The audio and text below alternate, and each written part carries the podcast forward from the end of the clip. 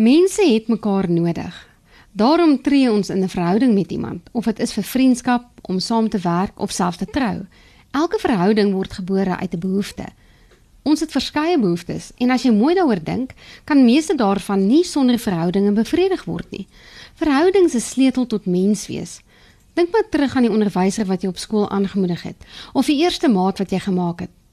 Party verhoudinge is van korte duur, maar daar is ook verhoudinge wat onlosmaaklik deel uitmaak van die mens wat jy word.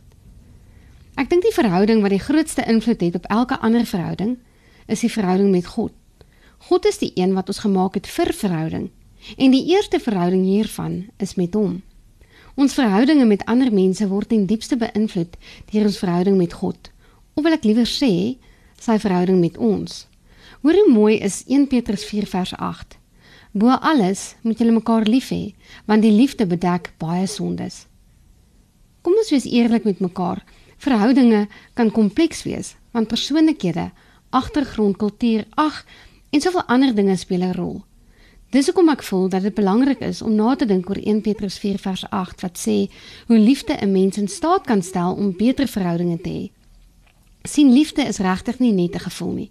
As jy heeltyd liefde wil voel soos 'n mooi droom, dan gaan jy die een of ander tyd ontnigter word wanneer die harde realiteit die liefdesgevoel teleurstel. As jy dink liefde moet jou heeltyd gelukkig laat voel, dan het jy nie 'n volledige begrip van die waarde van liefde nie. Liefde is 'n waarde waar volgens 'n mens kies om op te tree veral wanneer 'n verhouding uitdagend is. Liefde is daar om ons te laat besef dat ons verhoudingsmense is. God was heel eers lief vir ons.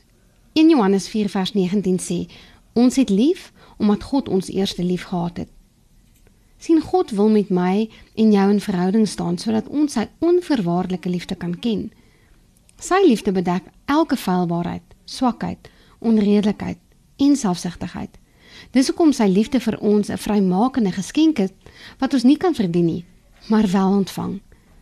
So nou is die vraag: ontvang ons mekaar in liefde in ons verhoudinge of veroordeel ons mekaar wanneer liefde nie voel soos ons dink dit moet nie?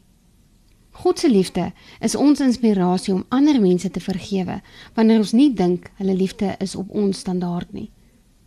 Kom ons begin vandag om ons verhoudinge op God se liefde te bou en nie op ons gevoel van liefde nie. 'n Liefdesgevoel is onbetroubaar teenoor 'n besluit om vir iemand lief te wees wanneer jy nie daarna voel nie. God wil ons hierin help sodat ons dit nie in ons eie krag hoef te doen nie. Wees vandag lief sodat die een wat aan die ontvangkant van jou liefde is beleef dat jou liefde hulle eerder veilig as blootgestel laat voel. Mag jou liefde soos God se liefde die mense in jou lewe versterk. Ek is Elisabeth Tenison vir Groot FM Inspirasie.